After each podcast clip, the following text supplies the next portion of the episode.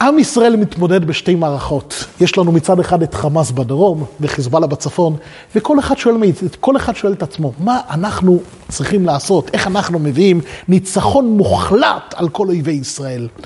אז בואו נעיין בפרשה, כי בפרשה שלנו בדיוק יעקב אבינו גם מתמודד בשתי חזיתות. גם הוא מתמודד עם לבן בצפון ועשיו בדרום. בואו נאמץ את הגישה של יעקב אבינו, בואו נאמץ את הדרך שלו. אני בטוח שזה יכול להיות השראה עצומה בשבילנו. אני בטוח שאם אנחנו נאמץ את הגישה ואת הדרך של יעקב אבינו, זה יביא לנו ניצחון גדול וחזק מאוד בעזרת השם. אז בואו נפתח את הפרשה, בואו נפתח את החומש, נעיין בפרשת ויצא ונראה מה עושה יעקב אבינו. כן, אז רק נזכר, יעקב אבינו בורח מעשיו ומגיע ללבן. הוא בורח מעשיו, עשיו לא מוכן למחול לו בשום אופן על זה שהוא לוקח את הברכות. עשיו לא מוכן למחול לו ורוצה להרוג אותו, ויעקב אבינו כביכול נאלץ לברוח ללבן. מדהים, כשהוא מגיע ללבן, הוא כל הזמן מתעסק בצאן. הוא כל הזמן סביב הצאן. כן? הוא מגיע ללבן, מתחתן עם רחל ועם לאה. תמורת מה הוא מקבל את רחל ולאה? זוכרים חסידים? נפתלי. תמורת מה הוא מקבל? מה הוא צריך לשלם? מה הוא שילם בשביל לקבל את רחל ולאה? נכון, אז אנחנו זוכרים, הוא היה רועה צאן לבן שבע שנים. הוא אומר לו בהתחלה, הוא אומר ללבן, אעבודך שבע שנים ברחל בתך הקטנה. שבע שנים הוא עובד בנאמנות, במסירות. הוא רואה את צאן לבן בשביל רחל. אחרי שבע שנים... עושה עליו סיבוב, במקום רחל נותן לו את לאה, ועובד שוב שבע שנים בצאן לבן. אחרי 14 שנים שהוא עובד את צאן לבן, הוא רוצה לחזור הביתה, הוא כבר התחתן עם רחל ולאה, גם בלהה וזלפה, רוצה לחזור הביתה. אומר לו לבן, ניחשתי, ויברכני השם בגללך. לבן, על אף כל הצרות שהוא עושה ליעקב אבינו, ועל אף שהוא שונא אותו ורוצה להרוג אותו, כמו שאנחנו אומרים בהגדה של פסח, לבן ביקש לעקור את הכל.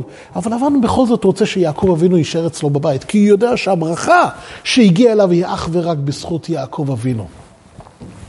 מהי הברכה? לא, לא, לא נתעכב כרגע, תעיין ברש"י, תראה, רש"י מביא שאפילו לבן ראה שבזכות יעקב אבינו הבית שלו יתברך.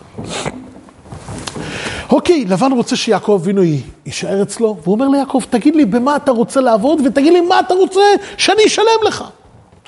מדהים.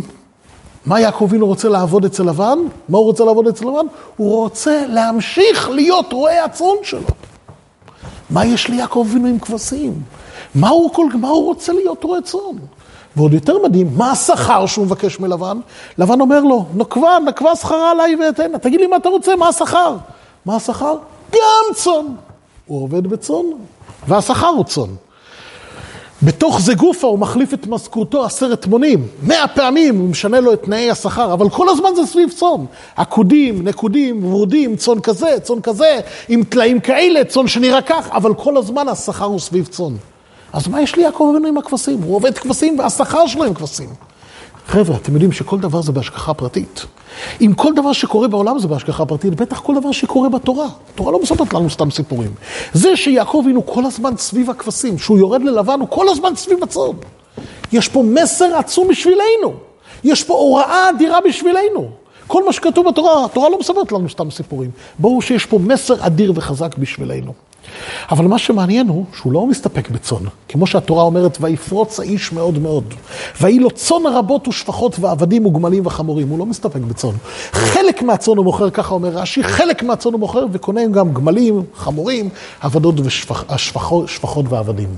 זאת אומרת, גם אז, מי שיעיין ברש"י יראה שגם אז עיקר הרכוש שלו זה צאן.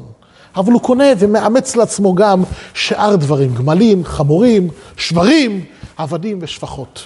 אבל כשהוא חוזר הביתה אחרי 20 שנה, הוא חוזר הביתה אחרי 20 שנה והוא יודע ששם מחכה לו עשיו. הוא רוצה לשלוח שלוחים לעשיו לגשש.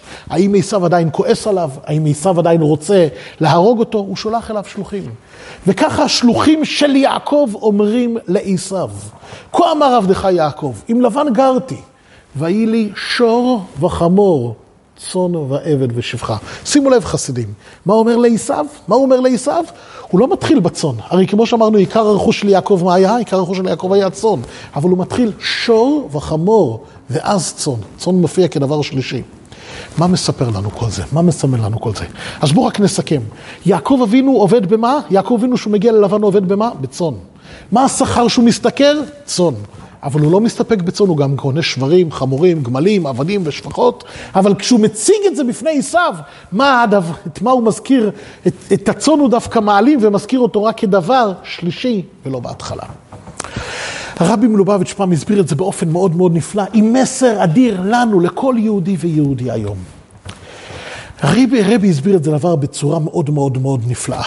יעקב אבינו בסיפור הזה הוא בגיל 77 מגיע לחרן. בגיל 63 הוא מקבל את הברכות. בגיל 63 הוא מקבל את הברכות, ואז עשיו רוצה להרוג אותו, כן? אז לבן, ואז, סליחה, יצחק ורבקה שולחים אותו ללבן, לחרן, לך ללבן, לך לבית לבן, שמה תתחתן ותברח גם בינתיים מעשיו. יעקב אבינו עושה איזה חניית ביניים קצרה, מה שנקרא, קוראים לזה היום קונקשן. הוא לא מיד ניגש לחרן, לפני זה הוא עושה עצירת ביניים של 14 שנים. 14 שנים ששם הוא גם ממשיך ללמוד תורה. גם אצל אבא שלו הוא ישב הריב ולמד תורה. כמו שקראנו בשבוע שעבר, ויגדלו הנערים, ויהי עשיו איש יודע מה, איש, איש, איש יודע ציד, איש שדה, ויעקב מה? ויעקב איש תם יושב אוהלים, יעקב אבינו יושב ולומד תורה. כשהוא עושה עצירת ביניים בחרן, גם עוד 14 שנים יושב ועוסק בתורה. פה הוא מתחיל משהו אחר לחלוטין, פה הוא פותח דף חדש, פה הוא פותח סדר יום חדש, פה הוא מאמץ עבודת השם, גישה חדשה בעבודת השם. עד עכשיו יעקב אבינו בעצם, כשהוא למד תורה, כל אחד מבין שיהודי שבאמת לומד תורה, הוא לא מפסיק להתענג מלימוד התורה. אין תענוג, יהודים יקרים, אתה זוכר, בנימין, אין תענוג יותר גדול מלימוד תורה. תדע, מי שלא מרגיש את התענוג בלימוד תורה, ילמד עוד קצת עד שיגלה. ילמד עוד קצת, עוד קצת, בסוף הוא יגלה את המתיקות, את נועם, את הערבות שיש בתורה, את הקדושה, את האלוקות שיש בתורה. בטח יהודי ענק כמו יעקב אבינו. כשהוא למד תורה, הוא התענג עד בלי סוף. זה התענוג הכי הכי הכי גדול שלו. אבל פה, כשהוא מגיע לחרן, יעקב אבינו בעצם מתחיל משהו חדש. הוא מוותר על הגשמיות שלו, הוא מוותר על הנוחות הגשמית שלו. אבל לא רק זה, הוא מוכן לוותר אפילו על הנוחות הרוחנית שלו. יעקב אבינו, מה שנקרא פה, יוצא לשליחות. אתם יודעים, שבוע שעבר זכיתי להיות בכינוס השלוחים העולמי של כל השלוחים של הרבי מכל העולם כולו. מה זה שליח? שליח, אם היה חושב על עצמו, מה הוא היה עושה? יוצא לשליחות, לא לאוסטרליה ולא לשיקגו ולא ל... ולא לתאילנד וגם לא לאשקלון. אם הוא היה חושב על הנוחות הגשמית שלו, הוא היה מעדיף להישאר במקום של קדושה, במקום של תורה, במקום שכל כולו קודש. אבל השליח נדרש ממנו לוותר על הגשמיות שלו. אל תחשוב מה נוח לך, אל תחשוב מה טוב בשבילך. אפילו תוותר על הנוחות הרוחנית שלך.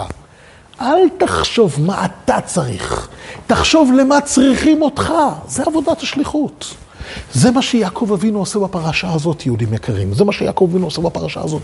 הוא מוכן לעזוב את הבית של אבא שלו, את הבית שבו היה אברהם, את הבית שבו הוא גדל אצל יצחק אבינו ואצל האימא הצדקת רבקה. הוא גם עוזב את הישיבה של שם ועבר ועובר לחרן, כי הוא יודע ששם מחכה לו שליחות קדושה. יהודים יקרים, האמת היא, יעקב אבינו, נכון שבפשוטו של מקרא נראה שהוא בורח מעשיו, אבל כל אחד מבין שיעקב אבינו, את סדר היום של יעקב לא הכתיב עשיו. הוא לא פחד מעשיו ולכן עזב את ארץ ישראל. בשום אופן יהודי לא עוזב את ארץ ישראל בגלל שהוא מפחד מעשיו. בטח יעקב אבינו, גם בגשמיות הוא היה חזק מאוד, כן? אנחנו רואים את הסיפור עם זה שהוא מעיף את האבן מעל פי הבאר, ביד אחת מעיף את האבן מעל פי הבאר, אבן ענקית, שכל הרועים היו צריכים להיאסף ולהיכווץ בשביל לגלול אותה. יעקב אבינו, אומר רש"י, מוריד אותה כמו שהוא מוריד פקק מבקבוק. יעקב אבינו לא בורח באמת מעשיו. שוב, את התוכניות של יעקב אבינו לא עשיו קובע. הוא גם לא נסע לחרן רק בשביל להתחתן. תראה לי למה. בשביל להתחתן עם מישהי מחרן לא צריך לנסוע כל כך רחוק. הרי אבא שלו גם התחתן עם מישהי מחרן. יעקב, יצחק אבינו התחתן, התחתן עם מי? יצחק מתחתן עם רבקה, שגם היא מחרן. יצחק לא היה צריך לנסוע לשם בשביל להתחתן עם רבקה הצדקת. פשוט מאוד, שולחים את אליעזר. יעקב אבינו בשביל להתחתן עם רחל ולאה, בילה וזלפה, לא צריך לנסוע לחרן, הוא לא צריך לעזוב את ארץ ישראל, אלא יעקב אבינו ידע שפה הוא יוצא לשליחות. הוא יודע שמחכה לו שם ניצוצות קדושים שעליו לברר אותם. יעקב אבינו ידע שיש לו שליחות קודש, ההשגחה העליונה, הקדוש ברוך הוא. מוסר לו את זה דרך ההורים הקדושים שלו, דרך יצחק ורבקה. יעקב, סע לחרן. סע למקום שאתה לא אוהב. סע למקום שלא נוח לך מבחינה גשמית, ובטח לא מבחינה רוחנית. סע למקום הירוד ביותר. סע למקום שהשם שלו מעיד עליו שהוא כל כך קשה. חרן. חז"ל אומרים, החרון אף של הקדוש ברוך הוא היה במקום הזה. סע לא לבית הלבן, אלא סע לבית לבן, לבית של רשע כל כך גדול. חבר'ה, אם יעקב אבינו היה חושב רק על עצמו, ודאי שהוא אומר לאבא, אבא, תעזוב אותי, תן לי להישאר אצלך בבית, תן לי להמשיך לעסוק בתורה, תן לי להמשיך להיות איש תו יושב אוהלים. אבל יעקב אבינו פה מקבל את התכונה של צאן. פה יעקב אבינו מקבל, מאמץ לעצמו דרך חדשה, פה הוא נהיה צאן. מה זה צאן? מה מבטא צאן? יהודים יקרים, מה מבטא צאן? בדיוק, נכון בנימין, שפלות, ענווה, זה מה שצאן. צאן מסמל ויתור, שכח מעצמך, תוותר על מעצמך, תוותר שוב, כמו שאני מדגיש, ובעזרת השם נמשיך להדגיש, תוותר לא רק על הגשמיות שלך, תוותר אפילו על הרוחניות שלך. פה יעקב אבינו מאמץ לעצמו את הגישה של צאן. לכן יעקב אבינו כל הזמן, כל הזמן מסתובב סביב צאן. הוא לא מסתפק בצאן, כמו שאמרתי. זוכרים, הוא לא מסתפק בצאן, הוא גם קונה שור, חמור, עבדים ושפחות, גמלים וחמורים. אתם יודעים, לא אפשר רק, רק, רק צאן. ההלכה הראשונה בשולחן ערוך היא, הווי עז כנמר. יהודה בן תימה אומר, הווי עז כנמר.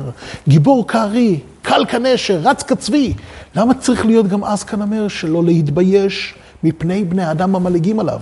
אם יהודי יהיה רק צאן, צאן, צאן, צאן, ביטול, ביטול, ביטול, שפלות, שפלות, שפלות, אז מה יקרה אם ילעגו עליי? ויצחקו על זה שאני יותר מדי דבוק בקדוש ברוך הוא. בדור של עקבתא דמשיחא ידוע שיש לעג גדול לעובדי השם. יש לעג גדול לאלה שדבקים בתמימות ובפשטות אחרי הקדוש ברוך הוא. אומר השולחן ערוך, תשמע, תהיה לפעמים אז כנמר. אז כנמר ולא להתבייש מפני בני, בני, בני, בני אדם המלעיגים עליו. אתה צריך קצת עזות. יש עזות של קליפה, שזה דבר פסול. יש עזות של טומאה, שאין לנו מה לחפש שם. עזות, חוצפה, עז פנים, זה דבר פסול. אבל אז כנמר שלא להתבייש מפני בני, בני בני אדם המלעיגים עליו, זה יהודי לפעמים בהחלט צריך. חייב אפילו, לא להתבייש. אז יעקב אבינו מורה לנו, אל תסתפקו בצאן. תקנה גם שור וחמור, צאן ועבד ושפחה, תקנה עוד דברים. כי על אף שעל שהמהות שלך זה צאן, ביטול מוחלט לקדוש ברוך הוא, אבל אתה צריך גם את העזות, שוב, עזות דקדושה, לא חס ושלום עזות של קליפה, עזות של טומאה, עזות של קדושה, אז אומר שלא להתמייש מפני בני אדם המלעיגים עליו. זה מה שיעקב אבינו מסמל לנו. שוב, הוא קונה שברים וחמורים ועבדים ושפחות, אבל גם אז עיקר הרכוש שלו, עיקר העוצמה שלו זה הצאן. יעקב אבינו יודע יעקב אבינו יודע, העוצמה שלי זה זה שאני מבטל לקדוש ברוך הוא. תשימו לב יהודים, ביטול לקדוש ברוך הוא זה לא חולשה, לפעמים אתה רואה יהודי תמים, הולך בתמימות אחרי הקדוש ברוך הוא. נראה לנו, רגע, אולי תפעיל קצת שיקול דעת. מה כל הזמן ביטול ושפלות לקדוש ברוך הוא? זה העוצמה שלנו יהודים. ככל שאנחנו יותר בטלים לקדוש ברוך הוא, זה הכוח שלנו. ואתם יודעים, יעקב אבינו, איך אומרת עליו התורה? בזכות הצאן, ויפרוץ האיש. מאוד מאוד, לא מאוד. ויפרוץ האיש מה? מאוד מאוד. הביטול שיעקב אבינו מאמץ לעצמו, הביטול המוחלט של הכדור של יעקב אבינו נוקט בה, מביא לו הצלחה לא רק יותר מלבן, זה פשיטה, ודאי שיעקב, כתוב שלבן, בני לבן לא הפסיקו לקנא ביעקב, הם רואים שהעבד מצליח הרבה יותר מהאדון שלו, זה לא פלא. יעקב הצדיק ודאי שיצליח יותר מלבן.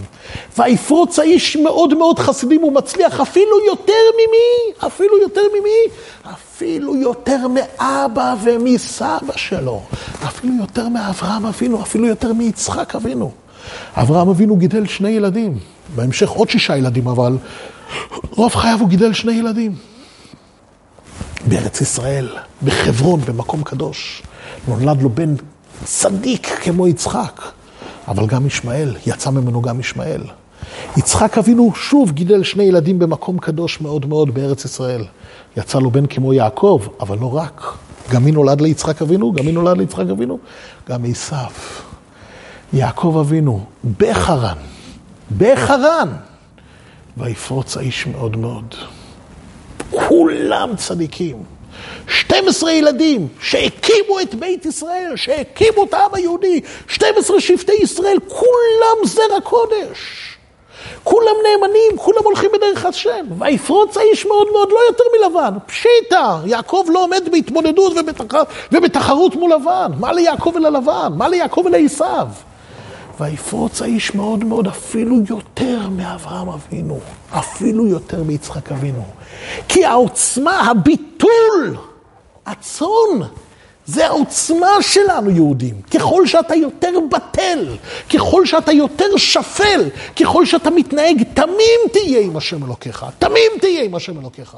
ככל שאתה יותר בטל לקדוש ברוך הוא, אתה חזק יותר, אתה עוצמתי באין ארוך. דווקא הביטול, זה מה שהביא את הכוח לאברהם, ליעקב אבינו.